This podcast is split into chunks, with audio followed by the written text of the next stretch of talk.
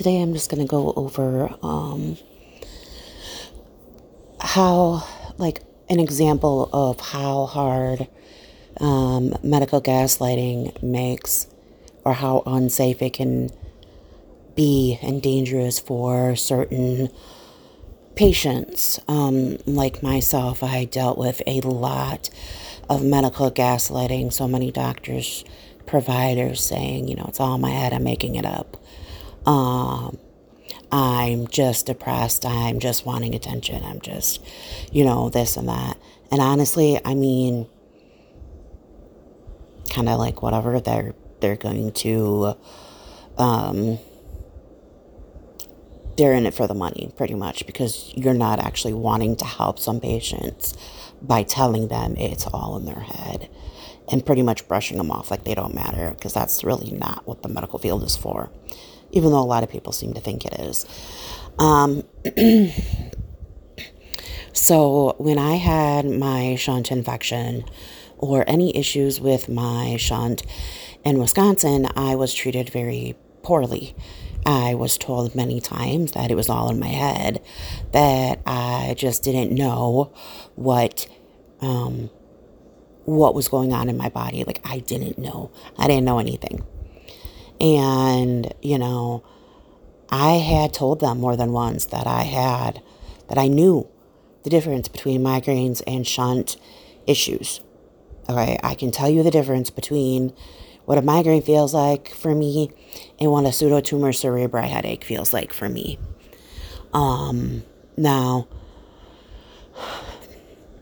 them doing that left me in worsened chronic pain, like worsened constant pain. Um, and they honestly, like when I went in, when I had my shunt infection back in Wisconsin, I was originally brushed off. I had to fight for them to just test the spinal fluid. I'm like, just just test it. Prove to me that I'm wrong, you know. And it actually proved to them that they were wrong and it was bad enough that they had to actually externalize my shunt because the infection of my spinal fluid was so severe that they needed to get as much of the spinal fluid out while it was re um, um, while it was building back up again. And i'm sorry if there's certain words that i'm having a hard time finding um, later on. Uh, like, I'm going to be explaining kind of why that is right now. Um, so, I had been struggling a lot um, with advocating with my, um, when it comes to my shunt here, now that I live in a different state. Um, and you know, I found a neurosurgeon who actually I advocated for myself the first time I actually met him, or second time I actually met him and had an office visit with him. Um, and I, you know, I told him, like, you need to not talk about my weight. Please just respect that I am requesting that you not talk about my weight because you have no clue what I have been through. And um, I said I have an eating disorder, and it's thanks to doctors like you who literally just focus on the weight. They don't focus on the medical condition that I currently have. You know, I don't care if they know exactly what caused it because they don't. It's idiopathic, which means there is no known cause. So there's also no cure because they don't know what causes it. Now, I will tell you. So I had my shunt temporarily removed a couple of weeks ago. Actually, I am sorry, a week ago, uh, a little over a week ago, I had my shunt removed. Uh, he drained the cyst that was at the end of my shunt tubing and then pulled out the tubing, the shunt. Um, and he sent that off for, um, he sent it all for testing to see you know, if there was an infection and if so, you know, how severe, all of that. Well, they actually sent me home right after surgery. I mean, I was in recovery for maybe a couple hours and I was discharged, um, which is not normal with brain surgeries. Quite frequently, they will not send you home the same day. They have to monitor for like neuro checks. However, um, just like neurological changes that may happen uh, with a bleed or anything like that. But apparently, they, with COVID, they really couldn't admit me. I mean, they could, but um, it it was a higher risk for me. I am considered um, high risk, and so having brain surgery on top of already being high risk puts me at an even higher risk. So they discharged me. Next day, like that night, I woke up in the middle of the night. I was just in pain. I could not, like, barely move my head. I was in severe pain. I just, I was trying as much as I could to just push through it. But when I vomited or was like really nauseous and had like kind of um, dry heaved a little bit, I called my neurosurgeon's office and they told me that the lab was trying to get a hold of my neurosurgeon. And I guess they hadn't been able to. I don't know. I really don't know. Obviously, I wasn't there. I wasn't part of that. But um, when his PA called me back, they said, "Oh, well, the culture already came back. Eh, there's a bacterial infection, or there's a there's an infection." And I was like, "Oh, okay. Like, what are we gonna do? You know?" And they're like, "Well, you've done this before, so we'll just do oral medications and we'll go from there." Oral medications and my stomach do not go well together. Not at all. Um, they will make me extremely sick, usually, and I will end up in a worse spot than I already am. And for the fact that I was having increased cerebral pressure. On top of it, I mean, you're pretty much asking me to be in more pain and not get the best outcome um, and quickest outcome. And she was like, Well, if, why don't you just, um, you can see infectious disease on Monday. Hopefully, you can just get through the weekend at home. Now, this PA physician, but physician's assistant, and I um, did not start out on good terms. Um, the first vis- the first hospitalization I had, she was the one who came in and checked the te- um, checked the um, setting, and I told her that I was in so much pain, like I wish my head I could just cut my head off.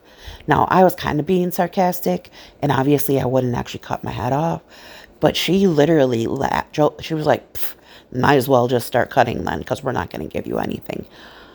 Um you, you need to stop. Like, you know, she's like, well, it's a neurological issue. We don't give pain medication. Like, look, like, you know what? Can you just leave? Like, I was not, I was not in a mood to be talking to her because they were still trying to figure out if I had had a stroke. So, um, I was not in the mood to deal with her. So, her saying that made me even like her even less. Um, you know, when she was telling me to just go wait through the weekend. Um, if I could have somebody stay with me at least over the weekend and then we could figure it out. Now, if somebody's got a spinal fluid infection, you do not, and I repeat, do not tell them to just wait at home without any treatment. Just wait at home until infection, till you can get in with infectious disease. That is not proper treatment for a spinal fluid infection. You need medication. You need IV medication um, with the type of infection that I have. Now, I, I, she said, well, if it gets worse, go in. I got through like that Friday night and then Saturday, I was just, I just got to a point. I said, you know what, mom, I can't do this. I cannot do this. I can't handle this. You know, I had been taking pain meds around the clock. Like, I could not do it. So she called for an ambulance to pick me up and bring me in.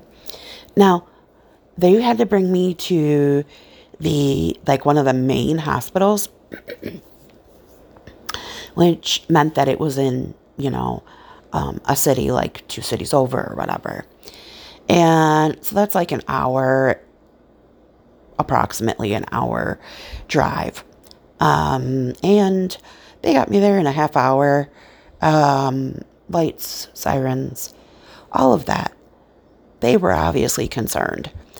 They could tell that I was miserable and that knowing that I had a spinal fluid infection, I needed to get to the ER and I needed to start getting those IV medications, those IV treatments, you know, all of that. And so I got to the, sorry, I got to the ER and then they admitted me. Now, one of my struggles with going into the hospital was I knew how horribly I have been treated in the past.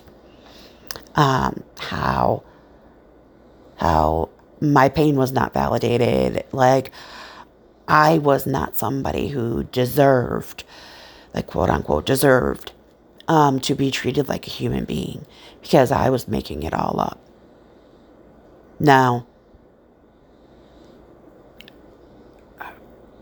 I literally struggled so hard to finally tell my, to finally go in, finally be like, okay, I can't do this outpatient. I guess I'm going to have to deal with whatever, um, however they treat me. But, you know, like, I don't want to be treated horribly because what's the point of going in for treatment if I'm not getting treatment? And I mean, like, literally in the past in Wisconsin, they did not even, they gave me Tylenol and they gave me, um, half the time they wouldn't even give me my Zofran, which is actually scheduled and PRN for me. So they literally just would put me in a room and let me just be there, like not take care of me at all. Literally, I was there for a full day and saw one nurse for 10 minutes, and that was it. One nurse, 10 minutes over a 24 over about a 24 hour period of time. That is messed up. That is not what should be happening when it's somebody who has medications that they do have to take. Like I have depression, I have anxiety. You need to treat those things or I'm going to get into a worse spot. And one of those one or two of those medications, I can have withdrawal from because my body does not you know, um, make the serotonin or whatever. Like it doesn't, it doesn't work the way it should. And so when you take away something that's helping it, then my body goes into a whoa, wait a minute, shock type thing. Um, so that's how I was treated in Wisconsin. It literally affects me to this day. Now, I understand I haven't even lived here for a year. Almost a year. But not quite a year. Next next month it'll be a little a little over a month. It will be a year. Um, so but still to be 11 months here in a different state and it to be affecting me that's medical gaslighting when I'm afraid to go in to the hospital because I have a spinal fluid infection. I'm afraid to go in because how I was treated for the very same thing in a different state by different doctors. That is medical gaslighting. I could have died due to medical gaslighting. And I'm not being dramatic. Like, if I'm afraid to go in because I feel like I'm just going to be treated like crap anyways, then that's pretty much, I literally probably would have gotten to a very horrible point had I let that medical gaslighting just go, take c- complete control over me, my mind, everything, then I literally, it could have been a deadly outcome. My spinal fluid, my fluid, period. There is, they, like, um, there's two different, there's like a encephalitis and a meningitis. And for me, I actually have both. Um, that's what I was told. It's literally going down my spine and my everything. I I uh, was in an extremely, extremely bad state. I could not even do much at all. I couldn't move my neck. I couldn't sit up. I couldn't. I could not do many things at all. Could barely walk by myself. Um, I was losing strength quickly. I was. It was not good. It was not good at all. And me going in when I did, they were finally able to. The infectious disease doctor actually saw me on Sunday because I had gone late enough into Saturday that he wasn't able to come see me until Sunday morning. but they were able to figure out, you know, he's like, you're going to be here a couple of days. We got to make sure we have the right dose of the medication, the antibiotic or whatever, um, by IV. We have to make sure we have the right um, the right level. You know, they they have the right dose, uh, so that I I can be outpatient and have IV medications outpatient. Now it's just IV antibiotic, which is fine. Um, I had to learn how to do uh, my own IV. I have a port, but they just left that accessed, and then like there's home health that's coming in um, a couple times a week. I think it's the nurse once, the physical therapist once, and the occupational therapist once. Um, I have to have all three of them because I lost so much strength. I was so weak that the first time that they took me walking in the hallway, the physical therapist was like, Are they talking about sending you home on the IV antibiotics? I was like, Yeah. She's like, Okay, we need to, I am going to um, re- give you the referral that I want you to have like physical therapy come in as well. And so they did. So I go, so I have somebody coming into my house, three different people coming into my house every week to check on me, to work on my strength, to make sure that I'm able to do things around the house that are just daily, like daily chores or whatever. That is scary to know that it got to that point. That I really should have gone in on Friday. And I literally thought, battled in my mind for like 24 hours whether or not I should just go in. Because that's how fearful I was that I was going to be treated like I was in Wisconsin. My mom literally had to look at me and goes, Rhea, remember that your, um, remember in Wisconsin, they did not treat you right even in the clinic. And here you're saying you're getting better treatment in the clinic. And I said, Well, yeah. She's like, And were you treated better when you had the infection in Wisconsin? I said, Well, I had to keep fighting and advocating for myself to get some of the treatment I needed, but, you know, kind of. Um, and she finally said, You know, you got to go in for this, or like, I don't want you to die. You need to go in. So I did. Um, it's just medical gaslighting can literally cause that much of an issue. It can literally cause somebody to not care if they live or die. To be like, you know what, the treatment that I received by that provider in the hospital or whatever um, was bad enough that I'm just not going to go. I'm just not going to go. Whether it's a different provider, different team, whatever. Like, it's not worth my sanity. Um, however, in reality, that's kind of, you know, letting me just die or whatever you want to say. Um, but yeah, so medical gaslighting is life changing. It is something that could affect people for life. It could affect me for a long period of time.